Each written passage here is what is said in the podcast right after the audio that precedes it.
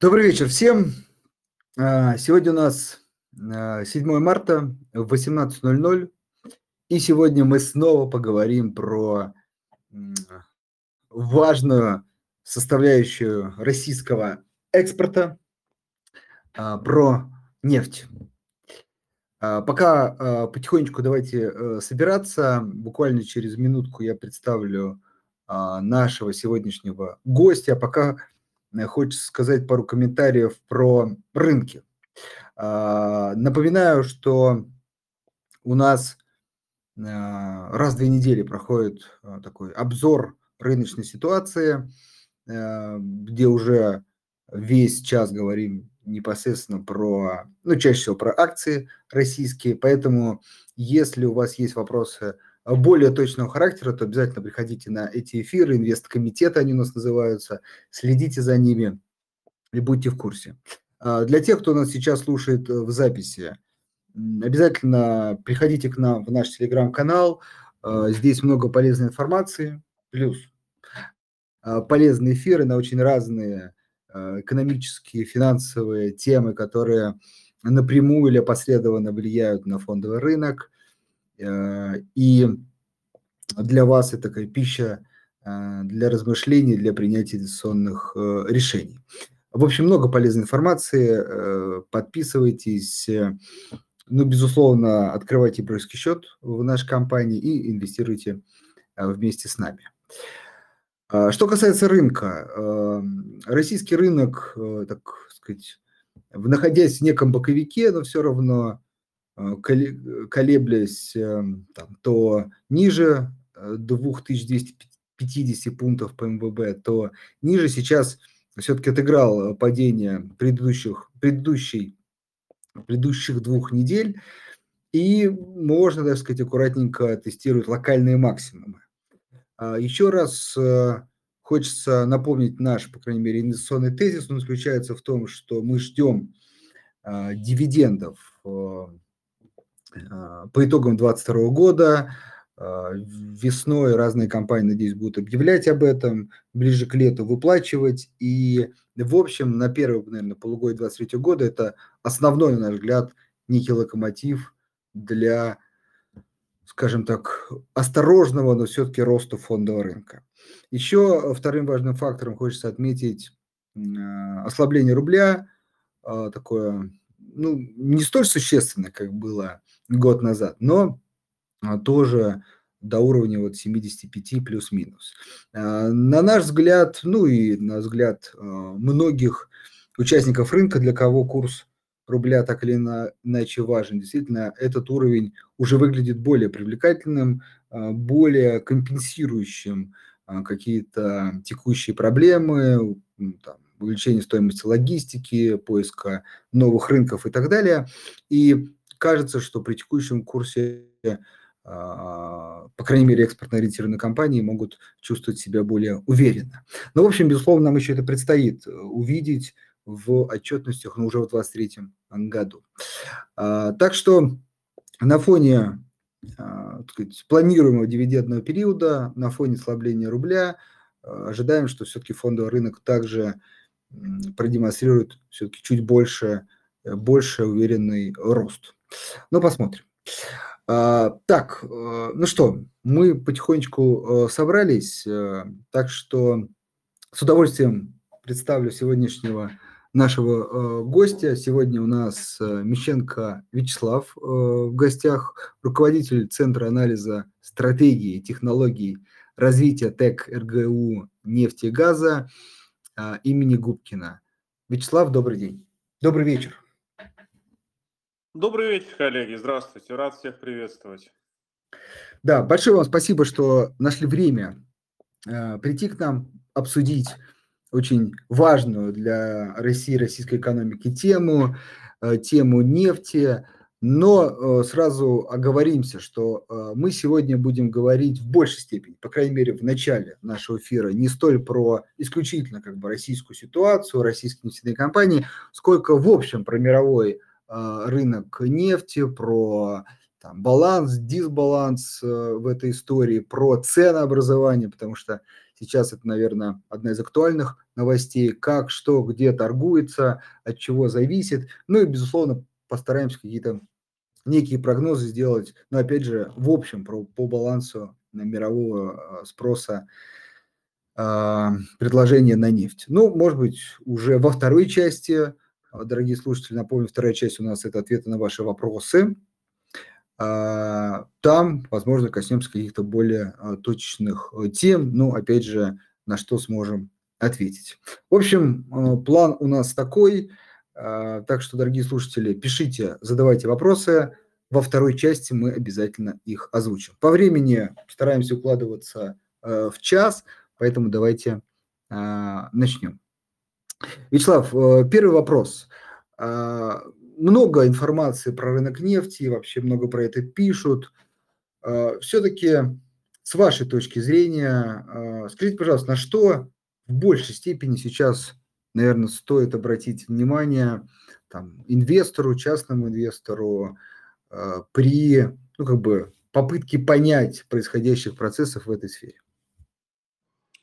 Да, еще раз добрый вечер, коллеги. Спасибо за приглашение. Э, новый формат для меня. Постараюсь вписаться в него как можно лучше, да, буду лаконичен. Ну, в принципе, давайте начнем тогда с э, общего, да. На что обратить внимание инвестору, да? Ну, время неспокойное, мы видим, как рынок трясет уже год. А, связано это, естественно, с конфликтностью, которая возникла год назад, ну и, соответственно, с изменением взаимоотношений с изменением потоков, а, соответственно, ну, если мы говорим в контексте а, российских, соответственно, объемов российского экспорта, ну, давайте, чтобы не, рас, не распыляться, будем говорить о рынке нефти, да, хотя там есть много других нюансов.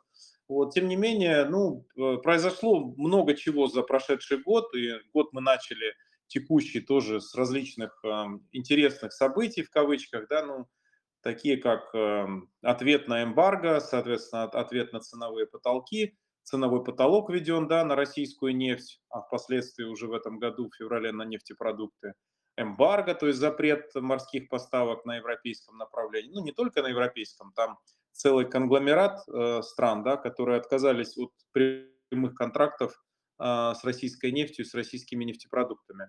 Работают пока еще наша старая советская система дружба, по которой прокачивается нефть, э, в том числе через территорию Украины, на э, восточноевропейские рынки, но это в первую очередь Венгрия, которая отстояла право за собой в рамках всех этих санкционных пакетов, собственно говоря, получать напрямую российскую нефть. Вот, тем не менее, меняются потоки, и, соответственно, российская нефть уходит ну, уже год, когда на другие менее традиционные рынки, она уходит на юг, на восток, ну, в первую очередь, Индия звучит, да, как ключевой покупатель.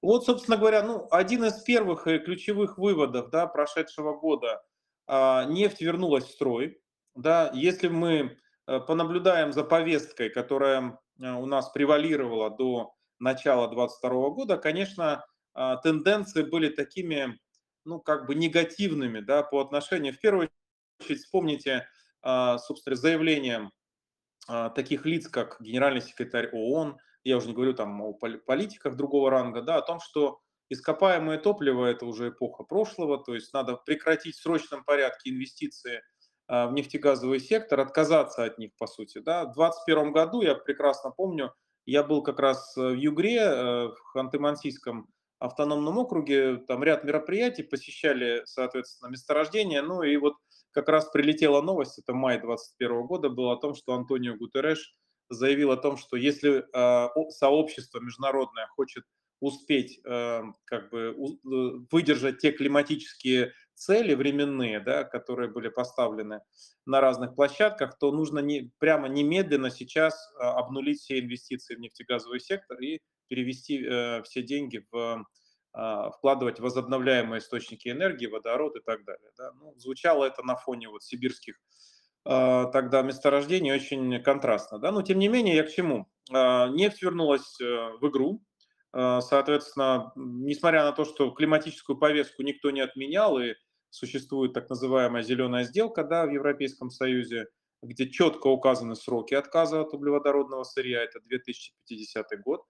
А, ну, тем не менее, вот как ни странно, да, а это странно, э, вернулся даже уголь. в энергетический баланс. Ну, соответственно, нефть начинает играть все больше и большую роль с точки зрения, во-первых, прибыльности. Этот сегмент оказался архиприбыльным, так же точно, как и другие ископаемые топлива за 2022 год. Ну, мы знаем прекрасно, коллеги следят за отчетностью, а, не буду тратить время, да, уважаемых инвесторов. В принципе, отчетность космическая, а, как у международных компаний, так и у национальных. Ну, соответственно, российский нефтегазовый сектор не является исключением.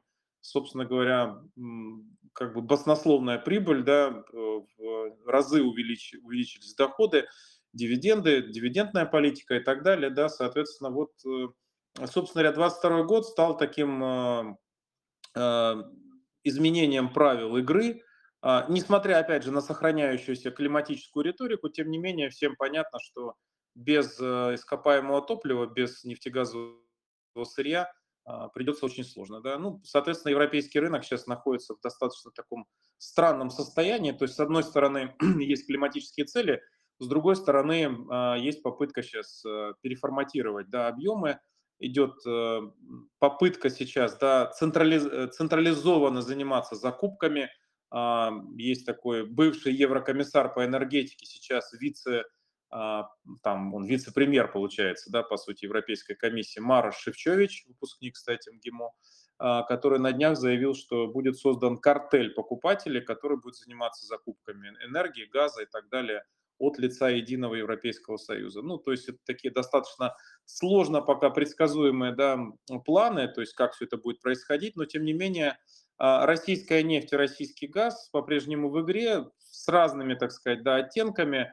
А, тем не менее, я заключаю, да, завершаю ответ на первый вопрос, хочу сказать, что нефть снова стала привлекательным рынком, соответственно, никакие там, не знаю, параметры ESG, там, климатические нормы и так далее, не могут сейчас остановить привлекательность да, этого сектора, а, который в связи с этими глобальными изменениями и с резким скачком цен на энергоносители в связи вот с э, происходящими событиями, да, стало опять привлекательным активом и, собственно говоря, а, будет оставаться еще весь 23 год.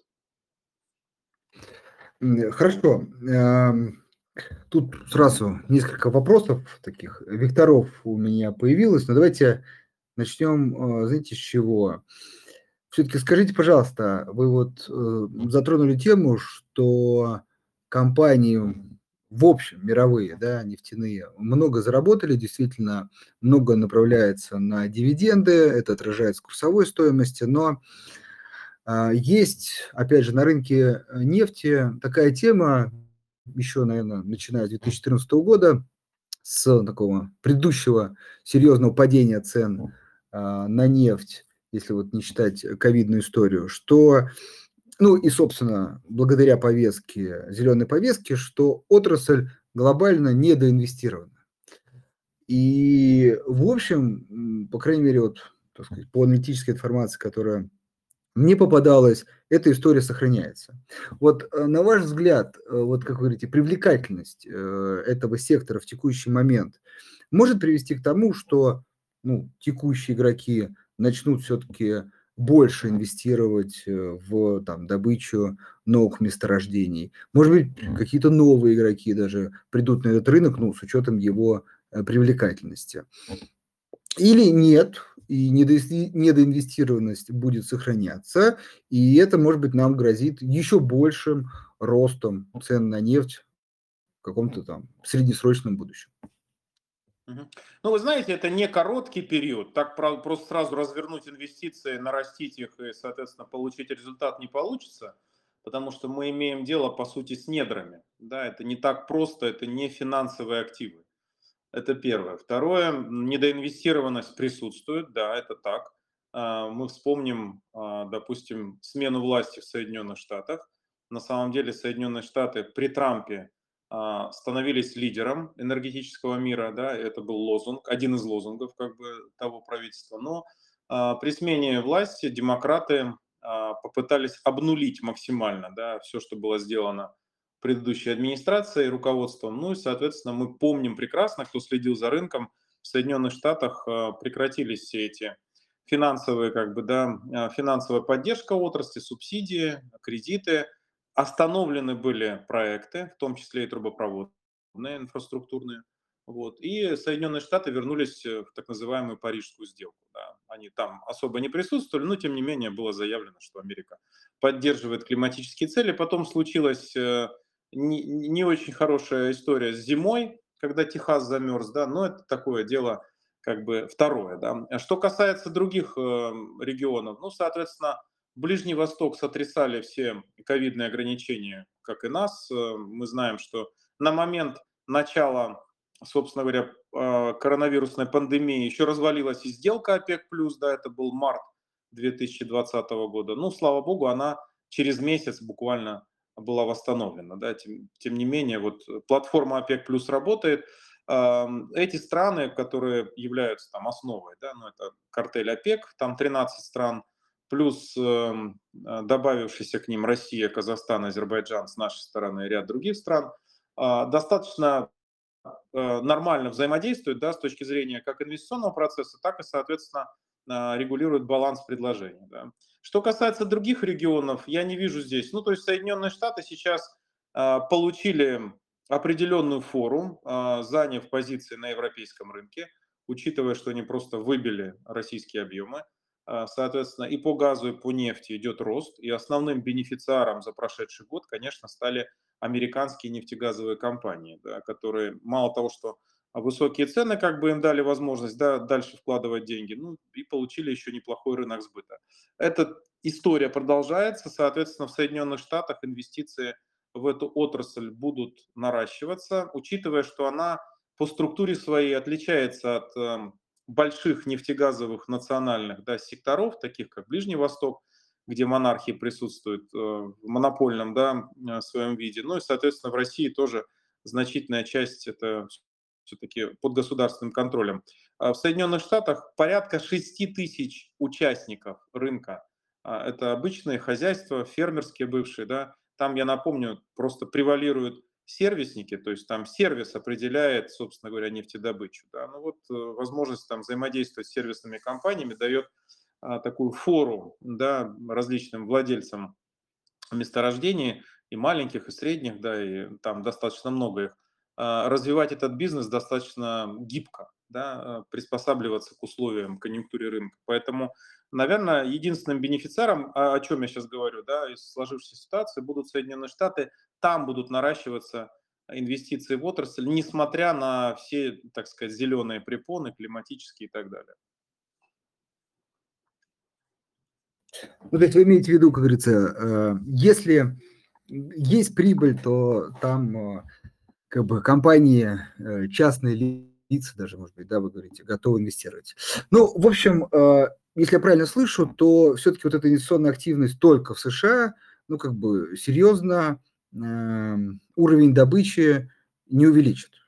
Соответственно, вопрос, э, вот эта история с недоинвестированием, она может быть все-таки как-то преувеличена, да, потому что иногда и часто компании действительно могут жаловаться, что там не хватает средств, не хватает ресурсов, э, все-таки они заинтересованы в неком ажиотаже в этой отрасли. Или все-таки это ну, реальная проблема, ну и, как следствие все-таки может ли она привести к тому, что э, нефть ну, там, не знаю, через 2-3 года или какой-то другой горизонт, 5 лет, э, будет существенно дороже, может быть, там, 150 долларов плюс-минус, то есть какие-то уровни там, может быть, еще больше.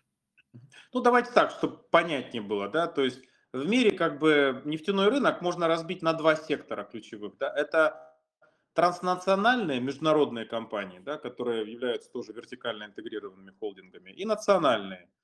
А, соответственно, вот в транснациональном сегменте, да, который представлен, по сути, осколками а, бывших семи сестер, так называемых, да, это все-таки англосаксонская модель бизнеса. И вот там как раз превалировала последние годы вот эта зеленая повестка, акционеры, крупные фонды инвестиционные просто били по рукам. Ну, мы видим это даже по, собственно говоря, названиям компаний, которые вынуждены были выкинуть да, на помойку, простите, а, слово oil да, или там gas.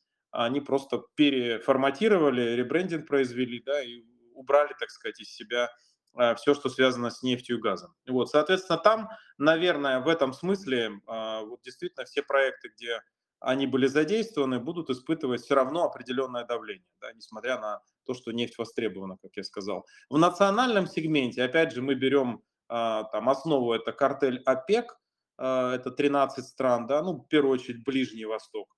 Ну и, соответственно, Россия тоже не является исключением. Россия, Казахстан, Азербайджан. Здесь инвестиционный процесс не прерывался, а, никакого безумия климатического как бы не было такого, да, до, до предела раскрученного. Поэтому здесь, наверное, рост возможен, и пока мы сокращаем, но это рыночная как бы, да, необходимость. А, собственно говоря, с точки зрения инвестиций у нас развиваются крупные проекты, такие как Восток Ойл, который Роснефть как бы является оператором и так далее. Да? Поэтому здесь, мне кажется, вот в национальном сегменте, а, опять же, я упомяну Ближний Восток, а, там бывший Советский Союз, я думаю, здесь как раз с инвестициями будет все хорошо. Э, Вячеслав, еще раз зайду на круг. Но вот а в совокупности-то в итоге а, ну, там как бы вроде как сокращают, но не наращивают или не наращивают. Здесь не сокращают, готовы нарастить или даже где-то наращивают. Вот в общем, а, ну, ждет ли нас, может ли нас ждать дефицит э, нефти, вот вообще в целом? Ну, такого понятия, как дефицит нефти глобально, вряд ли, наверное, можно об этом говорить, да, поскольку рынок достаточно серьезно глобализован уже давно, да, и путем арбитражных поставок, даже несмотря на все запреты и там различные да, препоны, нефть находит своего покупателя, вопрос только в цене, да, и в транспортном плече. Вот, соответственно, наверное, о дефиците глобальном говорить нельзя, но, тем не менее, да, структура рынка такова, что все равно в западном сегменте, то есть в сегменте транснациональных компаний, а, выбывать, да, с точки зрения инвестиций эти активы будут. Да, в любом случае, даже если мы сейчас посмотрим на СМИ, там, на европейские, а, собственно говоря, экспертные да, оценки вот, текущей ситуации, они не говорят о дефиците газа, да, хотя он налицо. Они смотрят на это по-другому. Они говорят о, о том, что сейчас совокупная мощность всей единой европейской энергетической системы, а, э, выработка из ВИА, да, из возобновляемых источников энергии, совокупно превзошла впервые тепловую генерацию. Они этим очень гордятся, это подчеркивает, это а, по сути нивелирует все остальные вопросы, почему так произошло и, и что будет с тепловой генерацией дальше.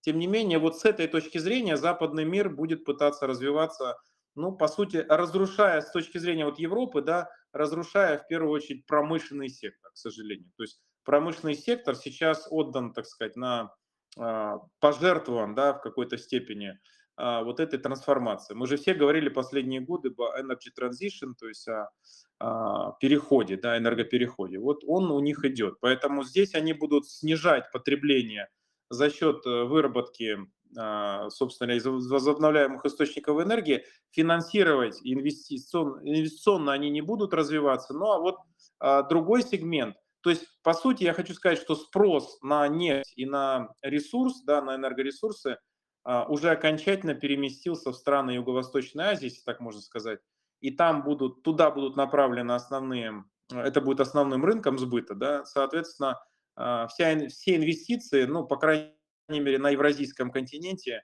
а, будут идти за счет, э, как я уже сказал, национальных э, секторов, то есть это Ближний Восток, соответственно, и бывший Советский Союз. А, хорошо. К азиатскому рынку, я думаю, мы еще вернемся. А, вопрос следующий. Теперь такой более, а, может быть, локального характера.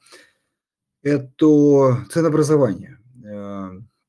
Был, ну и остается бренд, был Urals, который сейчас торгуется с существенным дисконтом к бренду, но есть так называемые премиальные марки, которые торгуются, ну, там, в зависимости от э, места, э, там, качества нефти и так далее. А, Все-таки, э, и вот это важно, и это очень сильно сейчас тревожит инвесторов российских, потому что непонятно, по каким ценам российские компании продают нефть. Вот есть ли какое-то у вас понимание или хотя бы ориентиры, Э, вот хотя бы ну, сказать, дисконт бренду или цена, по которым сейчас в действительности а, продается, ну, в первую очередь, конечно, российская нефть?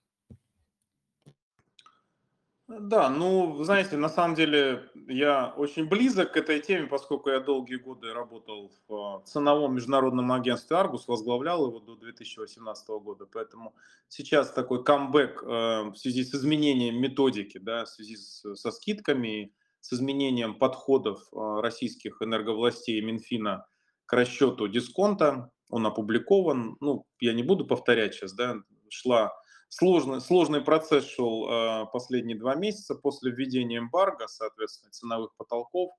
Как бы наш ответ э, с точки зрения вот э, фиксации да, всех этих вещей – это э, публикация сейчас расчета скидок, которые Минфин и Минэнерго утвердили на законодательном уровне, да, это отдельная тема. Что же касается самого рынка, значит, э, да, традиционно российская нефть, ну, во-первых, у нас по сути, две экспортных смеси да, по направлениям.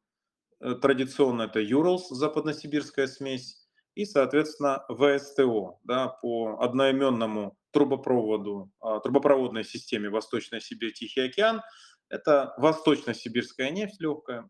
Они торговались э, с разными привязками. Да. Значит, Юралс традиционно торгуется с привязкой к так называемому североморскому датированному или бренду – это одно и то же, сразу хочу сказать, потому что российские чиновники сейчас привязали а, по формуле да, скидок к так называемому североморскому датированию, это просто аббревиатура Argus. Да, а Плац продолжает, второе агентство да, международное, по которому торгуется нефть, продолжает называть это датированным брендом. Да. На самом деле и там, и здесь, то есть и у методики одного агентства, и у другого – а, присутствует корзина североморских нефтей, поскольку бренд уже давно как одна, а, один грейд, как одна нефть не учитывается в ценообразовании, а учитывается пять нефтей североморских.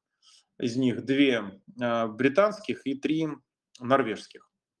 Вот, соответственно, да, торговалась всегда традиционно российская нефть по Urals, да, с привязкой к бренд – а, к североморскому эталонному сорту, да, это была исторически, как правило, скидка, называется это дифференциалом, но тем не менее исторически скидка. были моменты, были периоды, когда российская нефть торговалась даже с премией, да. Поэтому дисконт это сложная вещь, многофакторная, это не только э, там качество и так далее, да, это по сути структура рынка, да, куда входит еще много других факторов. Вот. А, были попытки создать российский экспортный сорт как самостоятельный, Юралс, да, но они были пресечены нашими западными тогда еще партнерами, поскольку никто отдавать э, в руки а, там, российских компаний, российских органов государственных ценообразования не собирался. Под разными предлогами, хотя Юралс превалировал даже на Северном море, физические объемы Юралс торговались гораздо выше – по объему, чем э, все североморские нефти вместе взятые. Да? Но тем не менее, под разными предлогами в методике учета э, вот этого всего она не была отражена, эта нефть. Вот. Что касается текущей ситуации, все на самом деле проще, чем это представляют. Когда были введены эмбарго и запреты, до того, как еще даже законодательно да, закрепили эмбарго и ценовой потолок, были по разным направлениям попытки ограничить поток российской нефти, ну там отказ от финансирования торговых операций, да, отказ от страхования, а, фрахт и так далее, да, и, соответственно, был существенно уменьшен поток, и, соответственно, отгрузки на западном направлении стали падать, а потом, в конце концов, и законодательно закрепили эмбарго. А, у российских компаний, у российских экспортеров ушла так называемая альтернатива. То есть, если я не могу продавать по разным направлениям, я поворачиваюсь в одно направление, а там меня ждут партнеры, каковыми являются китайцы, индусы, а, ну, как бы понимая, что у меня нет альтернативы, ну и, соответственно, а, получают ту цену, которую, по сути, они хотят. Да? Ну, вот поэтому возникла вот эта новая структура рынка, объемы начали уходить на другие рынки, как я уже упомянул, Индия, Китай, Юго-Восточная Азия – где бы они ни перегружались, как бы они ни шли, тем не менее рынок сбыта а, основной сформировался за этот год там. Да. Соответственно, получая, ну, по сути, идет перераспределение, а, собственно говоря, вот, как это сказать, ренты, да, европейское направление стало платить выше, то есть европейцы стали платить больше, а, собственно говоря, поставки из России дают фору как китайской, так и в первую очередь индийской экономики для развития, потому что они получают более дешевый ресурс, который очень нужен для развития, учитывая структуру экономики, э, большое население и так далее, да. Вот, поэтому э, скидка увеличилась по разным оценкам. Она в течение 2022 года варьировалась там от 20 с чем-то до 40 долларов э, на баррель, да, соответственно, если мы берем среднюю цену нефти там 70 с чем-то, ну, соответственно, мы получаем практически 50% скидку, ну, по разным да, а, данным. Поэтому это все не могло не озаботить как бы, да, наши власти, компании, а, начали думать, что делать. Ну, соответственно, вот пришли сейчас к выводу, что нужно зафиксировать дисконты. А, кто читал или видел, да, это постановление, там фигурируют цифры. Соответственно, с апреля, с 1 апреля начиная, Минфин, Минэнерго, ну, соответственно, правительство Российской Федерации устанавливает предельное значение скидки. В апреле это 34, потом это в мае 31 доллар на баррель, дальше в июне это 28, ну и в конце концов пока зафиксирован конечный, это июль, 25 долларов на баррель. Причем привязываются, то есть э, привязывают сейчас к эталонному сорту по-прежнему. Аргус является основным источником ценовой информации, да. Ну вот э, такую схему пока придумали, да.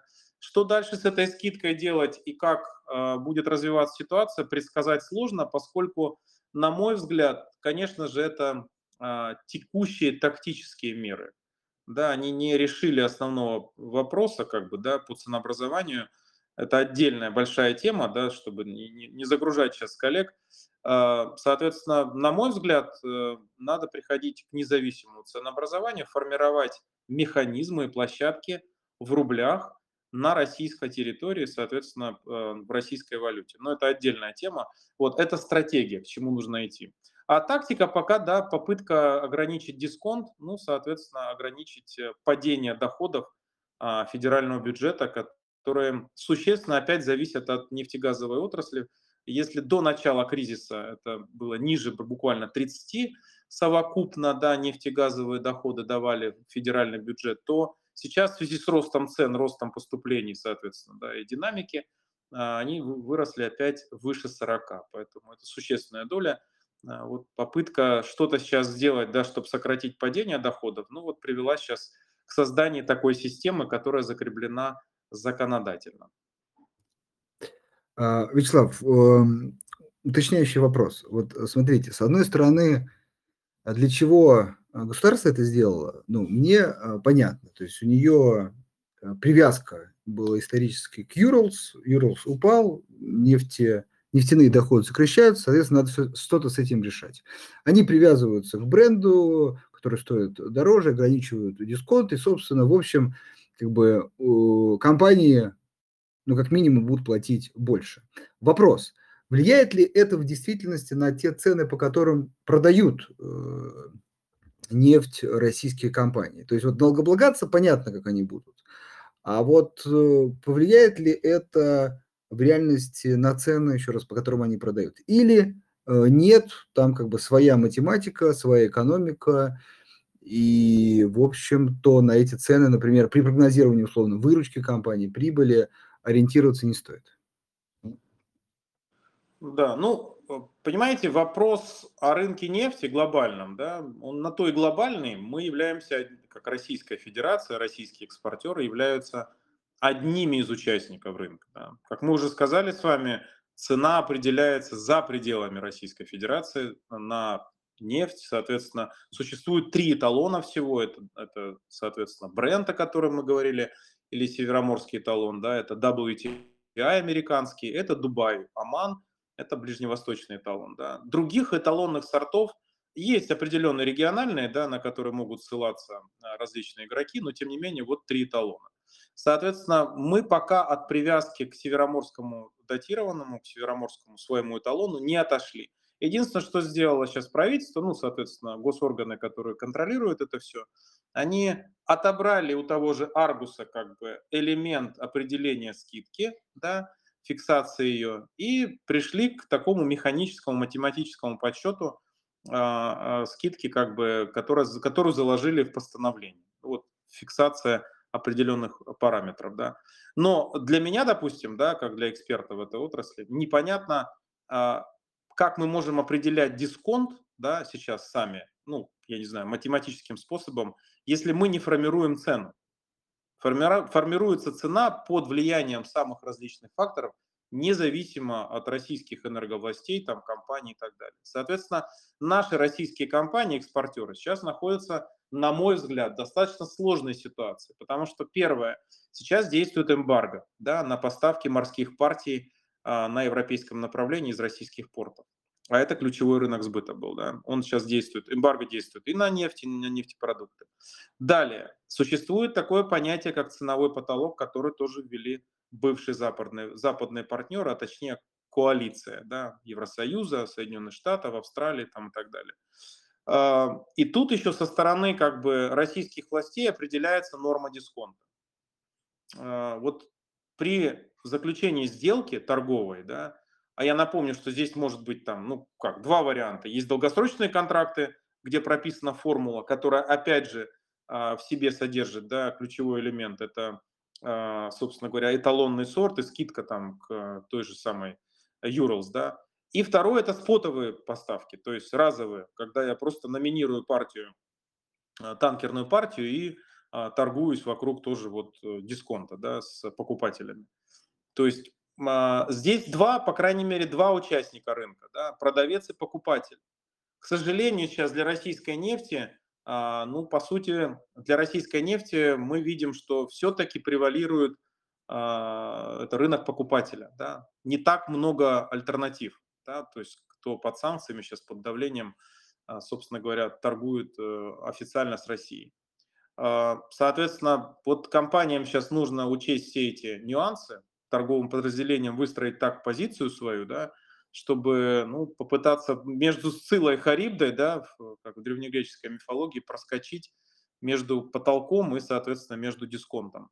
Единственное, что из позитивного, да, то, что действительно я могу согласиться с аналитиками как банковскими, так и отраслевыми, то, что в принципе структура рынка такова сейчас, да, что цена на нефть, ну, на любую нефть глобально – будет подрастать. Да? То есть сейчас, по сути, мы находимся а, на, в, в начале такого определенного цикла, да, когда все-таки где-то к началу второго, там, а, во время, в середине второго квартала нефть может привалить через э, отметку 100 долларов за баррель.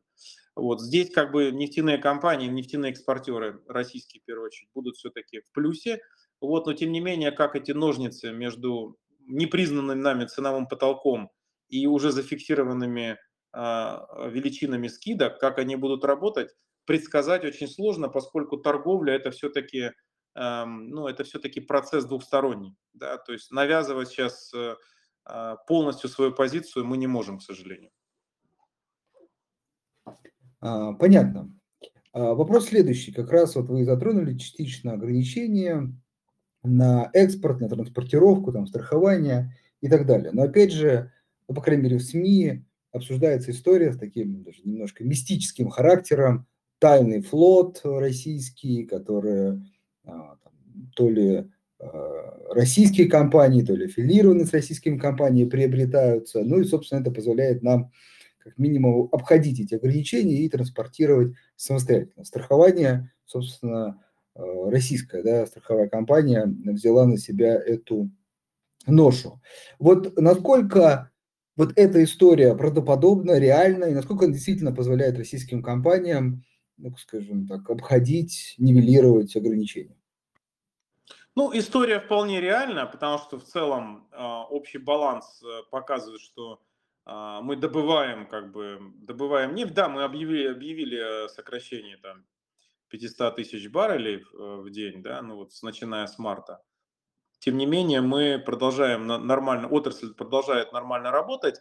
А, э, действительно, подтвердить или опровергнуть уровень да, вот этих сделок, перевозки, а, как только не называют сейчас этот танкерный флот, и сумеречный, и серый, и как, как угодно, да, очень сложно, потому что, во-первых, статистика закрыта, и, во-вторых, сам по себе, а, сама по себе динамика вот ухода да, в серую зону, она не подразумевает прозрачности и, соответственно, каких-то доступных данных. Да? То есть, ну, по косвенным, по различным, собственно говоря, сообщениям, да, о том, что сейчас вот, например, а, если раньше такая категория а, а, поставок нефти как ship-to-ship, да, перевалка в море, с борта на, на борт э, танкеров, да, была просто каким-то, какой-то экзотикой, то по сообщениям самых различных источников в нейтральных водах сейчас происходит достаточно активная а вот это вот, э, вот этот процесс, да, перевалки, ну, можно сказать, российской нефти, да, на другие танкеры,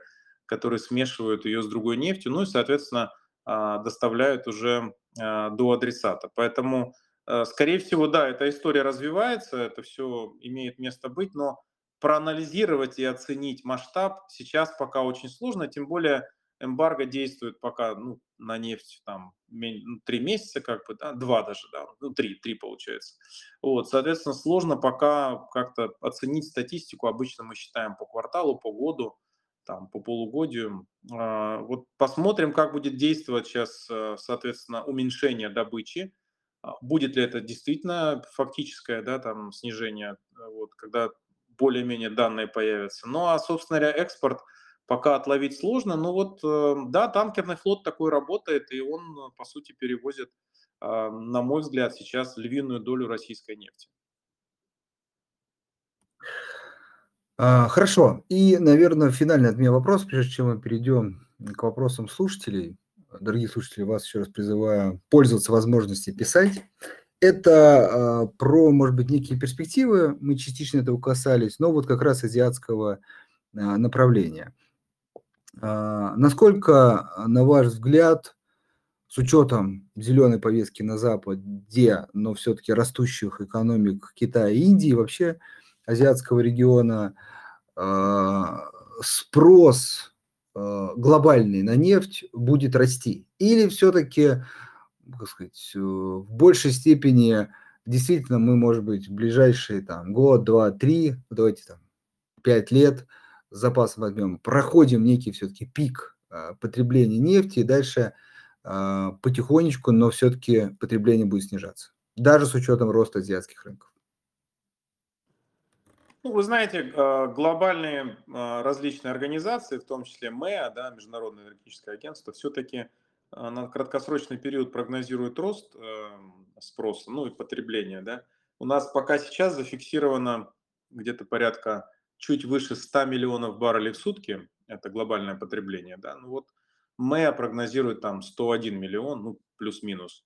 Вот, соответственно, это текущий год. Эм, что касается дальнейшего, дальнейшего баланса, ну, в целом я могу судить по динамике китайского рынка. Да? Вот Индию пока, Индию как-то мы, знаете, всегда ее пропускали, поскольку она не была традиционным рынком, хотя по населению и по динамике развития экономики все-таки она в целом, наверное, можно ее сравнить с Китаем да, по спросу. Если даже брать две этих крупнейших экономики, то а, вот в Китае, допустим, уровень жизни существенно подтянулся, соответственно, Китай меняет модель свою, да, за последние десятилетия а, Китай из э, там, рынка дешевой рабочей силы превратился все-таки в достаточно высокотехнологичный сектор а, с хорошим уровнем жизни, то есть э, достаточно большое количество провинций китайских все-таки уже соответствует каким-то, ну, таким условно западным стандартам да, по транспорту, по сервису, по потреблению и так далее. Поэтому а, все-таки, как мы уже начали, да, разговор наш, Юго-Восточная Азия будет формировать спрос на ресурсы. Она не является в этом смысле, как регион, да, критично не относится к, с точки зрения зеленой повестки, хотя у всех есть определенные стандарты. Я напомню, что еще до текущих событий а, на климатическом саммите в Глазго Индия достаточно активно отстояла позицию по углю. То есть Индия еще сохранила в своем балансе уголь, и она отбилась да, от всех нападок, а, соответственно, сообщества а, по там, декомиссии, выводу угольной генерации и так далее. Да. Достаточно такой интересный момент. А сейчас, кстати, в Европе расконсервированы угольные станции, в том числе в Великобритании, которая первая, первая вышла да, из угольной генерации еще там 30 лет назад. Соответственно, такой процесс разнонаправленный, но тем не менее все равно спрос будет формироваться на энергоресурсы в Юго-Восточной Азии. За этот рынок идет уже конкуренция, соответственно, и Соединенные Штаты нацелены туда, да, и, соответственно, такие производители, как Саудовская Аравия, Ну и, соответственно, Российская Федерация, мы формируем сейчас новый портфель, мы разворачиваем туда потоки, формируем логистические схемы, финансовые. Вот, соответственно, мне кажется, ну, с точки зрения совокупности всех этих факторов, э, существенного падения по спросу не будет. Спрос будет, э, по крайней мере, не будет э, э, сильно падать, да, то есть он будет, как, как э, собственно говоря, позитивный сценарий, он будет расти. Э, ну и, соответственно, удовлетворять его будут э, только не э, определенная количество игроков, которые смогут выдержать, ну, соответственно, эту конкуренцию а, за тот же китайский рынок, за рынок Индии. Ну и, соответственно, вот Россия, наверное, является одним из таких крупнейших потенциально поставщиков. Если мы а, сможем решить вопросы логистики, мы уже затронули с вами вопросы там по а, танкерному флоту, по финансированию, по страхованию, то я думаю, что мы сохраним хороший задел. И вот я упомянул там а, такие проекты, как Восток Ойл и так далее, с продолжением развития Севморпути, все-таки это разворот в Азию, да, это более короткое плечо, с появлением а, танкеров ледового класса. Туда же можно добавить СПГ, соответственно, который развивает наша компания Новотек. А, в этом году они должны запустить в первую очередь арктического СПГ-2, а, проекта нового, да, который в дополнение к Ямалу СПГ будет работать. Ну, соответственно, я думаю, что вот учитывая всю эту совокупность факторов, мы сохраним за собой позиции одного из крупнейших игроков на этом рынке. Ну и, соответственно, а, рынки Юго-Восточной Азии будут, будет, это будет то направление, куда мы будем развивать э, поставки экспортные из России в том числе. А, хорошо, спасибо большое. А, переходим к вопросам слушателей. Здесь есть ну, короткие вопросы, есть, может быть, чуть побольше. Э, и, так сказать, из разных направлений. Ну, давайте прямо по порядку. А, Михаил вот спрашивает, переживает, когда закончится нефть. Закончится ли она или все-таки хватает запасов настолько, что скорее, может быть, в какой-то перспективе откажемся от нее, нежели чем она закончится? Ну, на наш век хватит. Я думаю, что тут я уже могу воспользоваться экспертизой своих коллег из э, Университета нефти и газа имени Губкина. А, много раз на эту тему беседовали. Э, нефть не закончится, просто себестоимость добычи растет, как бы, да, в зависимости от месторождений, от глубины, от проходки и так далее, от методик э, там, сервиса. Но, тем не менее, на наш век хватит, я думаю, по спросу. Если будет там уходить рынок моторных топлив, а мы знаем, что тенденция, ну, по крайней мере, со стороны там, европейского сообщества, да, это а, отказ от, э, от моторных топлив в пользу электромобилей, водорода. А, ну, дай бог им как бы успеть. К 2030 году в Евросоюзе должны были отказаться от двигателя внутреннего сгорания. Пока у меня большие сомнения, глядя на то, что происходит. Ну, посмотрим, да. А, даже если уйдет сегмент моторных топлив, как бы, да, для нефти, но тем не менее, напомню, что нефть остается очень важным сырьем переработки для производства различных пластиков и так далее, и так далее. То есть мы потребляем нефть не только с точки зрения а, топлива, да, поэтому будет просто модифицирован рынок, а, собственно говоря, созданы, наверное, новые материалы, более экологичные и так далее. То есть здесь, э, собственно говоря, спрос, по крайней мере, а, в каком-то виде сохранится, даже если мы предположим там самый оптимистичный сценарий со стороны отказников, да, от э, моторных топлив. Но, тем не менее, весь мир не откажется. Я думаю, э, здесь такого совсем уж э, апокалиптического сценария для нефтяной отрасли нарисовать не получится. Да, поэтому нефть есть, ее много в разных участках э, мира. Э, самые различные месторождения, различные технологии используются. Поэтому я думаю, что этот бизнес, ну уж на столетие точно на текущее хватит как бы нам. Поэтому ничего катастрофического в ближайшее время не произойдет. А, Идем далее. Кстати, маленький комментарий. Вот тут недавно тоже читал, что уже даже начинают переносить, по крайней мере, Германия сроки отказа от э, двигателей внутреннего сгорания. Так, э, следующий вопрос, э, такой уже более локальный про Россию. Может ли мир обойтись без российской нефти?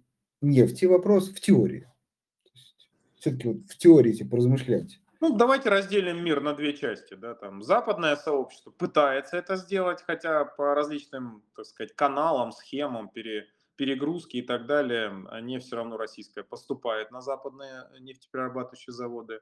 даже несмотря на запреты. Остальной мир вряд ли, потому что, как мы уже сказали, две крупнейших экономики, Индия Китай, с удовольствием покупают российскую нефть а, с учетом там скидок, да, привилегированного положения сейчас пока с точки зрения да, вот, э, себестоимости а, переработки и так далее. Соответственно, ну вот э, я думаю, что, как мы сказали, уже Юго-Восточная Азия без российской нефти вряд ли обойдется. Хорошо. А, далее вопрос, э, насколько снизят добычу нефти в РФ? Ну, мы уже говорили об заявленных цифрах, но, может быть, какие-то прогнозы, может ли эта тенденция а, продлиться? И дальше, а, как это повлияет на, не знаю, аббревиатуру ГРР и нефтесервис? Ну, знаете, на самом деле тут не в добыче только дело, не в уровне, а вообще в целом а, в тех ограничениях, которые ну, как бы накладываются да, на российскую отрасль. Это не, не, не первый год уже происходит. Я напомню, что порядка 10 лет уже отрасль живет в различных э, ограничениях да, с точки зрения технологий, в том числе нефтесервис, э, соответственно, технологии бурения и так далее. Э, все эти вещи решаются шаг за шагом с точки зрения импортозамещения. Да, растет, наконец-то, российский сегмент и в нефтесервисе, и в технологиях. А, вынужденно растет, потому что есть ограничения да, по поставкам. Вот. Что касается добычи самой, а, ну, знаете, я так скажу по-простому, да, если можно, там русский язык у нас богатый, не в добыче счастья, потому что, собственно говоря, как ковидный период доказал, э, российская нефтегазовая, ну, нефтяная отрасль в первую очередь, а, достаточно гибко с точки зрения э, добывающих мощностей реагирует на рыночное состояние рынка. То есть, вы помните, была сделка ОПЕК+, она развалилась, как я уже сказал, да, потом через месяц она опять состоялась в 2020 году, в апреле. Так вот тогда беспрецедентно там сократили огромное количество объемов, в том числе и Россия подписалась, да, там 400, э, я не помню, 9 миллионов, по-моему, сразу сокращали, да. Мы выдержали это все, то есть мы сократили, да, действительно, рынок восстановился, цена восстановилась на нефть. И тем не менее, отрасль спокойно отработала это все, восстановила добычу. Вот мы сейчас добываем порядка 11 миллионов баррелей в сутки, ну, точнее, 10 800 там, да, с копейками. Мы обогнали Саудовскую Аравию, она добывает 10,5. Ну, вот впереди планеты все и Соединенные Штаты. 12 с копейками у них почти. Вот, поэтому здесь как бы с этой точки зрения сокращать надо тогда, когда нет спроса, или для того, чтобы восстановить определенный баланс, да, заливать мир нефтью или там регионы смысла никакого нет. А, есть такая стратегия, да, но в данном сегменте, в данном периоде, а, собственно, нет смысла заниматься вот таким, как бы, да, вот лучше работать с ценами, как мы уже сказали, да, то есть лучше давать какие-то определенные преференции там на, по направлению той же самой Индии, Китая и работать с ними на постоянной основе, а, не сокращая сильно добычу. Да. Но тем не менее, вот объявленное сокращение 500 тысяч баррелей в сутки, я надеюсь, что оно произойдет, да, оно уже сейчас отрабатывает э, вот эту повестку, чуть-чуть цены подросли, мы видим, как один из факторов, да, естественно, не только он один влияет, но тем не менее это тоже повлияло. Потому что мы находимся в такой а, двойственной системе, мы сокращаем и выдерживаем сокращение в рамках формата ОПЕК+, и дополнение к нему еще Российская Федерация объявила о сокращении дополнительных э, объемов, там 500 тысяч. Да. Поэтому это все нормальный инструмент. Кстати, я хочу заметить, что это рыночный инструмент. То есть регулирование баланса спроса и предложения – это по-прежнему рынок. Ограничение в виде ценовых потолков – это не рынок, это, соответственно, грубое административное вмешательство в рыночный механизм. Так, следующий вопрос от э, Василия. Ну, мы частично этой темы касались, но, может быть, еще раз точечно. Э, сделайте прогноз на 5, 10 или 20 лет в плане доли нефти, газа на рынке энергоресурсов.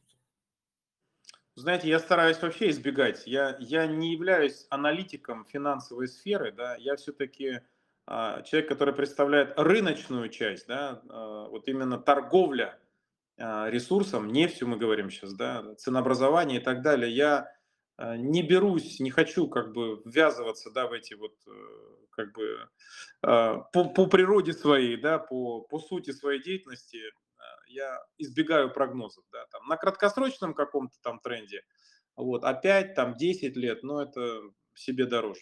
Нет, не буду, не буду за это браться. Хорошо. А, кстати, отлично. То есть, ну, эти тут и маленький комментарий часто люди вместо того, чтобы сказать, что не, нет, начинают что-то выдумывать. Это здорово. Так, э, следующий вопрос тоже от Василия. Но опять же, если, может быть, какие-то личные предпочтения, э, назовите наиболее перспективные компании на российском рынке нефти и газа. Может быть, из как сказать, понимания отрасли, может быть, и там по личным предпочтениям что-то Ну, кого-то Я преференцию не буду никому не отдавать, отдавать да, чтобы не обидеть коллег, э, всех уважаю, люблю, а их не так много, понимаете? Проблема в том, что у нас не американский сектор, да, где 6 тысяч э, действующих лиц. У нас э, нефтяных компаний-то всего там на пальцах одной руки можно перечесть. Поэтому все работают достаточно эффективно. Знаете, я хочу сказать, вот э, с точки зрения даже вот прошедшего ковидного периода, я уж не беру текущие там да, ограничения, а, работает эффективно. И с точки зрения контроля там себестоимости добычи, да, и расходов, и цифровизация идет как бы, да, полным ходом. Есть различные успехи, да, у всех компаний. Поэтому отрасль, я вот что хочу сказать, отрасль выглядит по-прежнему, несмотря на все давление, которое на нее обрушилось, очень современной, динамичной. И, собственно говоря, я с чего начал. Да, нефть вернула, вернулась в игру, поэтому все российские нефтегазовые компании, в общем-то, представляют, с моей точки зрения, а, серьезный интерес для инвестора. А, следующий вопрос ну, он такой точный про Лукойл, если тоже можете прокомментируйте. А Лукойл использует старые месторождения. А что можете сказать по поводу поиска и разработки новых месторождений данной компании? Ничего не могу не сказать. Э, я не являюсь, во-первых, экспертом в апстриме, да, и да и комментировать как бы политику компании не берусь. Не знаю, не буду. Да, хорошо. А вот слушатели, видимо, когда вы рассказывали про а, сказать, как-то деинстру, деинстру, э, в общем, снижение... Де, деиндустриализацию Европейского Деиндустриализация, Союза. да, Европейского Союза. Вот э, спрашивают, а вот на возобновляемых источниках энергии разве не может работать промышленность? Может работать, но есть один, э, одно но. С матерью природой договориться очень сложно. И выдаваемая мощность со стороны ВИА, пусть их будет даже в 10 раз больше, чем тепловой генерации сложно контролируется человеком. Вот в этом вся проблема. Да, можно там накопители создавать и так далее, но природа настолько по-разному себя ведет, что решать вопросы одномоментного потребления, там, да, роста э, генерации там, или ее э, снижения может пока только тепловая генерация. И в любом случае, наращивая мощность ВИЭ, вы должны всегда иметь бэкап вы должны всегда иметь в, так сказать, в резерве э, газовые станции, там, не знаю, газотурбинные и так далее, и так далее, даже угольные. Вот, поэтому заменить полностью э, нефть или газ э, только одними ВИА – это серьезный риск. То есть с ростом выработки мощности ВИА да, в систему пропорционально растет риск различных самых как бы, да, дисбалансов там или отказа или так далее. Но опять же, я привел в начале разговора нашего Техас, да, 2021-2022 год, зима. Вспомните, как апокалиптически выглядело вот это увлечение. Техас является там крупным добывающим штатом, но он изолирован с точки зрения, он закаль... не, не является частью системы американской, да, и там превалировало в последние годы увлечение там, ветряной и солнечной генерации. Ветряки и солнечные батареи были покрыты мощным слоем льда и снега, потому что там пришли температуры, которых Техас не видел там за последние сто лет, да, и там был реально коллапс. Вот примерно, э, это мы говорим просто про коммунально-бытовые вещи, да. А уж если мы говорим про промышленность, она не может работать вот в таком непредсказуемом формате, там, ожидая э, силу ветра там, или э, солнечные дни. А, хорошо, а, если можно, у нас время подходит, но вот еще пять минут, тут буквально а, три финальных вопроса. Так, предполагаемые последующие возможности снижения потолка, я так понимаю, со стороны западных стран, например, там, ну, до 35, сократят ли поставки из РФ? Какой прогноз по добыче экспорта из РФ в случае снижения потолка в ближайшие даты его пересмотр? Значит, потолок. Я с самого начала, как только появилась эта фраза вообще, да, в обиходе, я говорю, что нам глубоко все равно, какой потолок установят э, там бывшие западные партнеры, да, потому что а, это закреплено и в указе президента, да, и в мерах правительства. Я абсолютно серьезно говорю, без всякого шапка закидательства. То есть пусть они устанавливают сами себе потолок на ту нефть, которую они покупают. Вот там они могут как-то управлять процессом. Мировое сообщество гораздо шире, чем западное сообщество. Поэтому весь вопрос только в том, что этот элемент могут использовать в э, заключении сделки там те, кто не признает потолок, но тем не менее в свою пользу как бы отжать там пару, простите, да, за такой язык, э, пару долларов там на баррель. Это да, но это как бы просто как элемент торговых э, таких как бы да, взаимоотношений с теми, кто работает пока в глобальном рынке. Ну, соответственно, почему бы не воспользоваться там, не сослаться, сказать, знаете, у нас трудности там, вторичные санкции и так далее. Тем не менее, сам по себе потолок не поменял систему ценообразования. Просто часть э, компаний, там, западных, а, западное сообщество отказалось э, покупать нефть э, вот по, по каким-то рыночным инструментам, соответственно, предпочла сейчас как-то ограничить, ну, теоретически, да. Куда они его будут двигать, непонятно. По какой методике они его установили, тоже непонятно, да, это, ну, как бы, и бессмысленно на эту тему дискутировать. Вот, э, а выход один, да, пока использовать транзитный период, там, пере, перемещения объемов, там, выстраивания логистических цепочек с другими экономиками, мы уже говорили, да, это Азия, там, Юг и Восток, а, а вообще создавать, собственно, свои механизмы. Я с этого начал. Свои площадки торговые, соответственно, свои механизмы ценообразования в российском рубле. Вот тут как раз финальный вопрос будет про это, но давайте еще один затронем. А, крупнотоннажное производство уже жирного природного газа СПГ в РФ без западных партнеров и их технологий возможно или это отдаленная перспектива? А, ну и сколько лет может на это потребоваться? Возможно, ну, я упомянул уже компанию Новотек. Почему упоминаю? Потому что она единственный крупный сейчас производитель. Есть еще другие проекты, там у Газпрома и так далее, но я не буду на них останавливаться. Мы как раз говорим о крупнотоннажном СПГ. Да? Вот что касается Ямала и что касается арктического СПГ, да, а, месяц, то есть год назад, простите, говорил с коллегами из Новотека, они уже рассказывали, я не буду раскрывать все детали, как раз только началась вся эта история да, с ограничениями рассказывали о том, что они уже нашли варианты, да, как заменить а, часть технологии. А недавно совсем вот на индийском форуме глава компании Новотек а, Леонид Михельсон выступал и сказал, что технология арктический каскад, которая применена там как бы по, на, по российской да, методике и с российскими комплектующими, уже подтвердила свою эффективность, она будет работать. Поэтому в связи с этим вот и было объявление, что арктический СПГ-2 в первую очередь будет запис... запущена к декабрю текущего года. То есть импортозамещение идет, э, вопросы решаются, все это абсолютно а, ну, как бы решаемо, это все, это все работает. Хорошо, финальный вопрос. Э, вы частично этой темы касались, ну, если можно еще раз прокомментируйте. А как вы смотрите на возможность создания собственной, собственных бенчмарков по нефти и газу, а также, собственно, ценового агентства?